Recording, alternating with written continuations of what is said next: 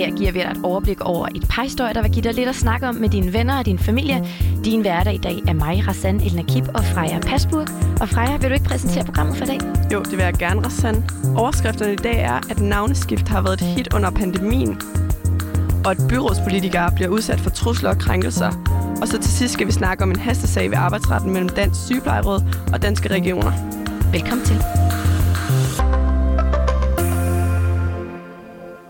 Jeg vil fucking slukke den. I skal gå for mig. I skal gå for mig. Ja. Snak sådan der til mig. Hvad fuck er det for en der er på din lille smarte, mand? Hvorfor, hvorfor skal du snakke sådan der til mig? Det du hørte her, det er en trist lyd af den 23-årige Hussein Ali, der bliver verbalt krænket af nogle lidt mindre drenge. Han er byrådskandidat til borgerrepræsentationen i Københavns Kommune for de konservative. Og det her, det skete altså på Vandløs station søndag aften, og han har efterfølgende delt videoen af det på sin Facebook-side for at vise, hvad man nogle gange udsættes for som politiker. Og vi har også talt med Hussein Ali om episoden, om hvordan sådan en episode sætter sig. Jeg tager ikke ud, hvor jeg har lyst. Det gør jeg ikke. Fordi at jeg tager også mine forholdsregler. Jeg ved ikke, hvad der kan ske. Så jeg tager ikke ud, hvor jeg har lyst til. Og det er jo den kamp, jeg har valgt at tage. Og det er de konsekvenser, der desværre følger med. Efterhånden blev hverdagskost for mig desværre. Det er noget, som jeg har prøvet rigtig mange gange før. Og Hussein er langt fra den eneste byrådspolitiker, der har prøvet det her.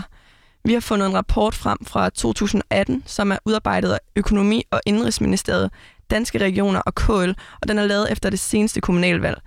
Den viser blandt andet, at 4 ud af 10 kommunalbestyrelses- og regionsmedlemmer har været udsat for en eller flere krænkelser, og at hver tredje kommunalbestyrelses- og regionsmedlem har modtaget chikanerende e-mails, sms'er og telefonopkald. Og dem, der har været udsat for en eller flere krænkelser, der melder 43 procent tilbage, at det har påvirket deres adfærd. Og så til det allermest triste, så er der 15 procent, der har været udsat for direkte trusler. Og de her statistikker, de tager altså ikke forbehold for, om, øh, om krænkelsen er digital eller fysisk. Rapporten baserer sig på en spørgeskemaundersøgelse, som mere end 1300 kommunalbestyrelses- og regionsmedlemmer har besvaret. Okay, så det vil sige, at det er jo faktisk næsten halvdelen, der har oplevet, at det påvirker deres øh, agerende og adfærd. Ja, det er Ja. mange. Og, og jeg synes godt, man kan tale om en tendens her. Øh, men politikerne og alle andre, der ytrer sig, er jo heldigvis beskyttet ved, ved grundloven. Det fortæller øh, Jørgen Ullitz også, som er adjunkt ved Juridisk Institut på Syddansk Universitet. Han har blandt andet forsket i digital valgkamp på sociale medier og politisk ytringsfrihed. Et samfund, som øh, vi lever i, er baseret på en fri og åben dialog. Og der har man jo en ubetinget ytringsfrihed. Det står der også i grundloven, at man har. Det er jo regler, der skal gå ind ligesom, og, og give et værn for dem, som har lyst til at ytre sig, men som måske ikke tør. Og så skal de her regler så gå ind og værne omkring det, at man så tør alligevel, fordi hvis der nu kommer nogen og generer vedkommende, som man har gjort i den her situation, så har man jo så mulighed for at få drage dem til ansvar. Men Rassan, det er sjældent, at der rent faktisk er nogen, der bliver dømt i de her sager, selvom der jo gælder de samme juridiske lovgivninger for fysiske trusler og digitale trusler. Det øh, fortæller Jørgen Ullitz også. Og de her trusler kan jo faktisk få betydning for den måde, som politikerne ytrer sig på, om de overhovedet tør at stå ved deres politiske ståsteder. Øh, og ifølge Jørgen Ullitz, så kan det have alvorlige konsekvenser for alle. De her trusler i værste tilfælde kan betyde, at potentielt dygtige politikere ikke tør at gå ind i politik til at starte med. Men det kan jo betyde, at det udvalg, man har, der ønsker at arbejde som politiker, er- bliver mere begrænset, og den kerne, der tør at stille op og, og tage de her nogle gange svære beslutninger, nok ikke er de så den mest følsomme personer, eller de personer, som er lidt mere sky.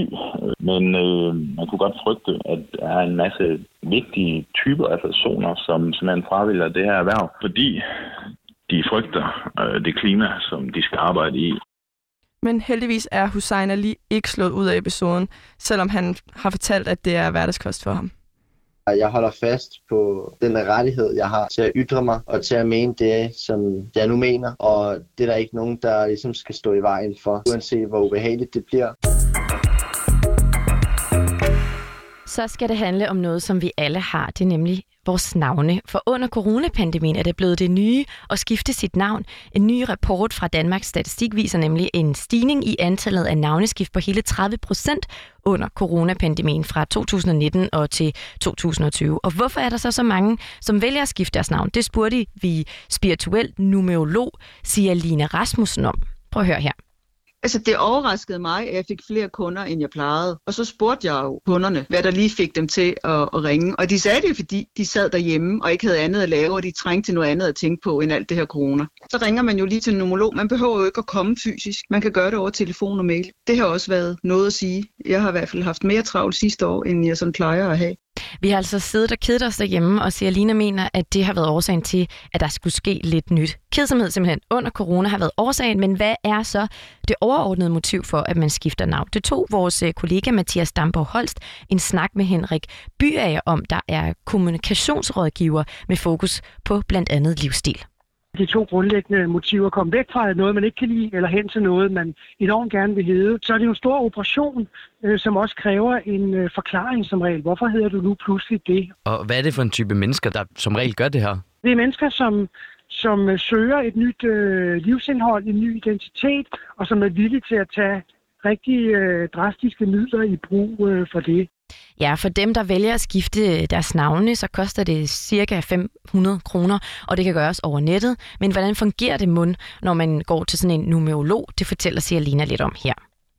Man vil jo gerne have, at alle de energier, der er i ens navn, er positive for en, kan hjælpe en til, at man lander på den rette hylde, at man får et liv, som man drømmer om, og så kan man ændre sit navn. Og jeg laver alle bogstaverne om til tal, og de tal er så energier for mig. Så jeg finder ud af, hvilken energi, der skal stå i stedet for. Og når jeg har fundet energien, så finder jeg tallet, og det tal har jeg så nogle navnelister på. Så jeg giver så dig en liste på 500 navne cirka. Og så skal du selv vælge et navn for den liste.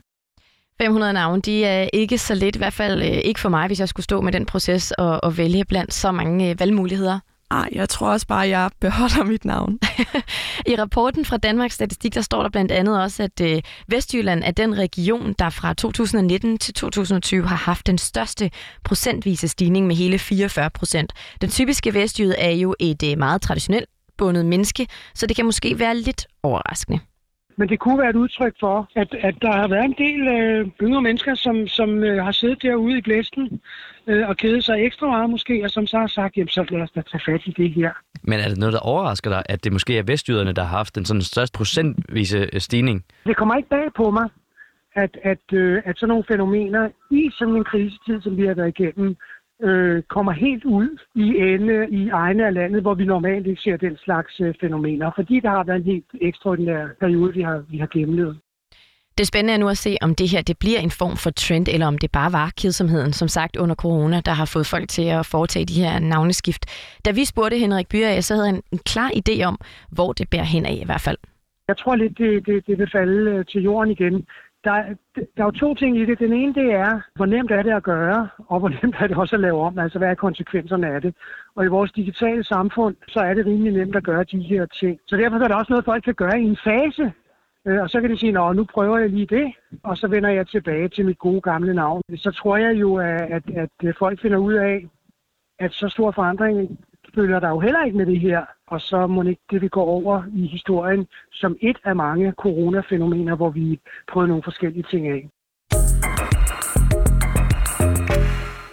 I dag der skal Dansk Sygeplejeråd mødes med danske regioner i en hestesag ved arbejdsretten. Og det skal de, fordi nogle sygeplejersker rundt om i landet har fortsat strækken, selvom den er blevet afsluttet. Og det har fået danske regioner til at sende en klage til arbejdsretten. For det er nemlig kun til at strække, når det er varslet af fagforeningen i forbindelse med forhandling om nye overenskomster. Og derfor så kræver danske regioner, at Dansk Sygeplejeråd sørger for, at deres medlemmer har genoptaget arbejdet. Desuden skal de sygeplejersker, der har fortsat strækken, betale en bod. For Formand for Dansk Sygeplejeråd, Grete Christensen, sagde sådan her i går, da hun blev spurgt til sin reaktion på, at sagen er endt hos arbejdsretten. Man må sige, at øh, det er sådan, spillereglerne er, men at jeg tror, det er vigtigt, at arbejdsgiverne er opmærksomme på, at den brede og frustration, det her jo også er udtryk for, øh, måske er noget, det er nødvendigt at tage hånd om, også på arbejdspladserne, sådan at hele arbejdssituationen forhåbentlig kan blive øh, normaliseret igen. Og så understreger hun, at Dansk Sygeplejeråd intet har med den her efterfølgende arbejdsnedlæggelse at gøre. Vi har opfordret til, at man øh, passer arbejdet, og, øh, og det er mit indtryk, at øh, vi, øh, vi har talt bredt øh, overalt, og, og vi har ikke nogen viden om noget, der er på vej.